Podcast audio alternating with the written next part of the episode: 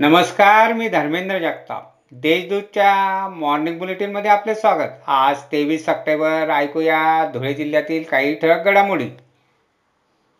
मध्य प्रदेशातून ट्रॅव्हल्समधून होणारी गुटख्याची वाहतूक स्थानिक गुन्हा शाखेच्या पथकाने रोखली. गुरुवारी धुळ्यानजीक अवदान टोल नाक्यावर सापळा रचून पथकाने दोन ट्रॅव्हल पकडल्या. त्यात सोळा लाखांचा गुटखा पानमसाला मिळून आला.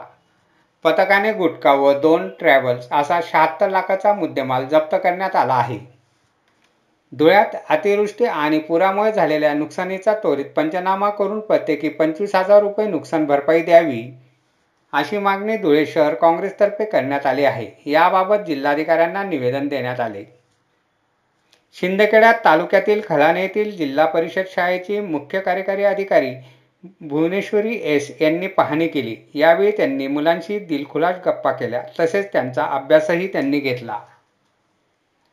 धुळ्यात विनापरवानगीने न जोडणी घेतली आहे.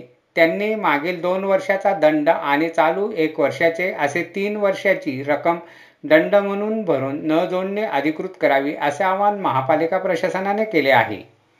अतिवृष्टीमुळे धुळे तालुक्यातील शिरूर आरवी बोरकुण येथे पिकांचे नुकसान झाले आहे. त्वरित नुकसानीचे पंचनामे करावे अशी मागणी धुळे तालुका राष्ट्रवादी काँग्रेसतर्फे करण्यात आली आहे.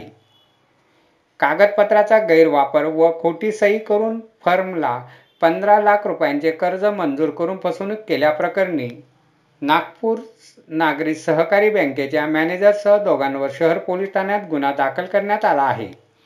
अशा आहेत आजच्या ठळक घडामोडी. सविस्तर बातम्यांसाठी वाचत राहा देशदूत आणि ताज्या बातम्यांसाठी भेट द्या. W W W dot Deshdoot dot com या संकेतस्थळाला. धन्यवाद.